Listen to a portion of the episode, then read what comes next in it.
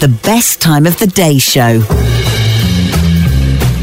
Have you ever wondered, I know that I have, and we did this on the show one night, what the world would look like if we turned back the clock and thought of those occupations that we wanted to do when we were kids, all right? So there you are, you're playing with your mates, you're at primary school, something like that, and everyone says, oh, you know, what are you going to do when you grow up then, Larry? Go, well, I'm going to be. And if that moment there you said, I'm going to be an X, you had to do that, what would the world look like now?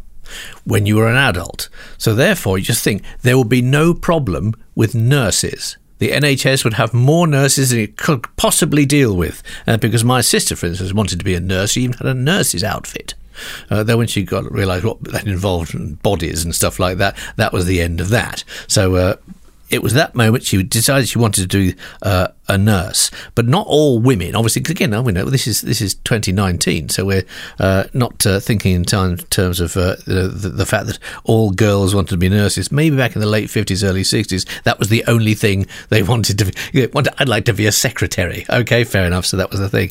But as far as boys, I'm speaking as the boy here.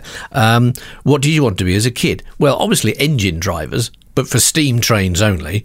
So therefore, you know, the British British Rail would be. well, okay, fair enough. It wouldn't have been modernised much further than it did. You know, we were waiting for the Mallard to arrive to take us off to somewhere. Oh, it's the Sir Nigel Gresley today. You know, as it comes chuffing into uh, into the station, or uh, astronauts. Right, so there's a bit of a, a, a, sort of seismic shift, isn't there, in science from steam engine to an astronaut. So therefore, I'm going to be the first engine driver that lands on the moon. It was that whole thing. So there'll be lots of astronauts. They'll be sending up rockets every five minutes in order to try and get all the astronauts they've got on their books into space.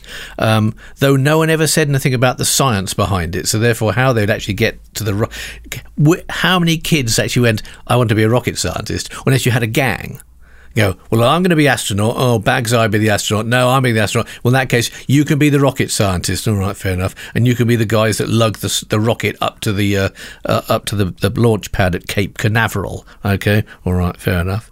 Or thinking about it, engine drivers, astronauts, nurses, and of course, cowboys. Just imagine what it'd be like. You're waiting at the railway station. I'm waiting for the Sir Nigel Gresley or the Mallard or the Lord of the Isles to come chuffing into platform five. So I'm going to go to work because I'm an astronaut, so I'm going to be blasted into space. And up and down, up and down the platform, all you can hear is of course, because the other kids in the other gang, of course, wanted to be Native Americans. Native Americans, which I think that's I think that's passed by as well now. But you certainly couldn't call them the other thing, uh, which is something that happens, or hostels, which they referred to in a lot of John Wayne films I've watched over the years. Twenty hostels coming this way, Captain. Uh, but so well, there'd be battles and arrows flying through the air uh, on the platform as you're waiting for the steam train to take you up to Cape Canaveral uh, to be an astronaut. But bearing in mind, if you were wounded, there'd always be a nurse on hand to tend those arrowhead wounds. The best time of the day show is back tomorrow. La di da.